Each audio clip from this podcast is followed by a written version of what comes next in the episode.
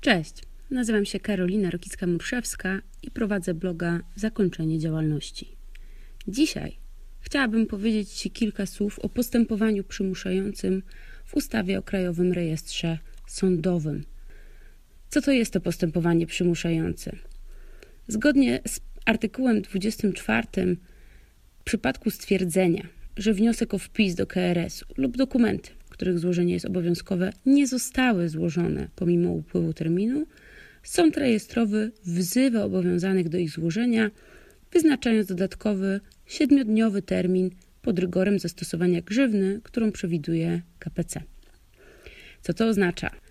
Oznacza to tyle, że jeżeli nie składasz na przykład wymaganego sprawozdania finansowego, sprawozdania z działalności do KRS-u, to sąd ten ma prawo wezwać cię na początek pod rygorem grzywny, czyli jeszcze jej nie nakładając, a jedynie grożąc, że ją nałoży, do tego, żebyś takie sprawozdanie złożył.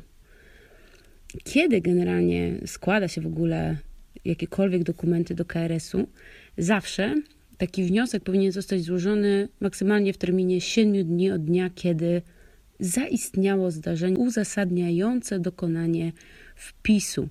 Na przykład na zgromadzeniu wspólników powołano nowego prezesa zarządu.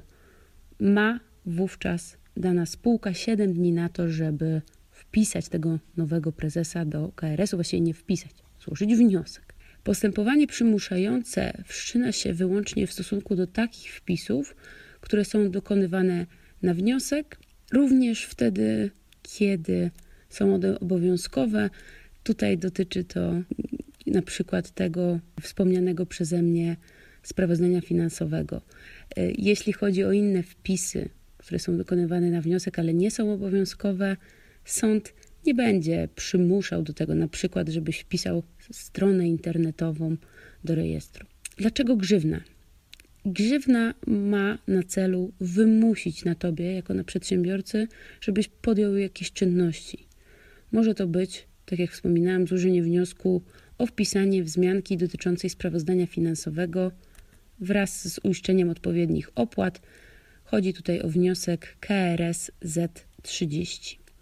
Najpierw sąd grozi ci grzywną, licząc tak naprawdę na to, że jak tylko dostaniesz takie postanowienie grożące, to już tak naprawdę wtedy wywiążesz się ze swoich obowiązków.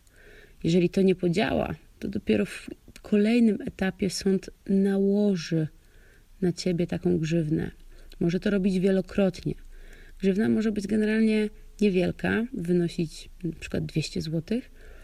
Maksymalnie może być to 10 tysięcy złotych w jednym postanowieniu.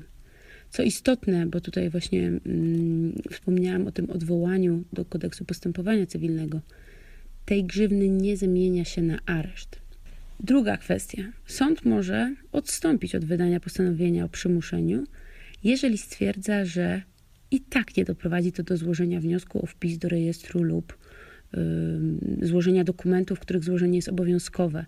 Taka sytuacja będzie miała miejsce wtedy, kiedy spółka nie ma organów, nie ma prezesa zarządu, nie ma zarządu i kiedy sąd zdaje sobie sprawę z tego, że wysyłanie kolejnych wezwań nie przyniesie żadnego skutku bo takie postanowienie przymuszające musi być skierowane do osób, które mają prawo występować w imieniu danego podmiotu lub za dany podmiot. Czyli kieruje sąd postanowienie do prezesa zarządu, czy do zarządu, do członków zarządu, do tych osób, które mają uprawnienie do reprezentacji. Jaki jest pozytywny akcent tego całego postępowania przymuszającego? Jest ono umarzane w momencie, kiedy wykonasz swoje obowiązki, te obowiązki, do których wezwał cię sąd. Wtedy grzywny nie trzeba płacić, ewentualnie umarza się również wtedy, kiedy wynika z okoliczności sprawy, że nie doprowadzi takie postępowanie przymuszające do tego, żeby zobowiązany spełnił swój obowiązek. Mam nadzieję, że wyjaśniłam Ci, na czym polega postępowanie przymuszające. Zapraszam Cię oczywiście do czytania mojego bloga i słuchania kolejnych podcastów. Cześć!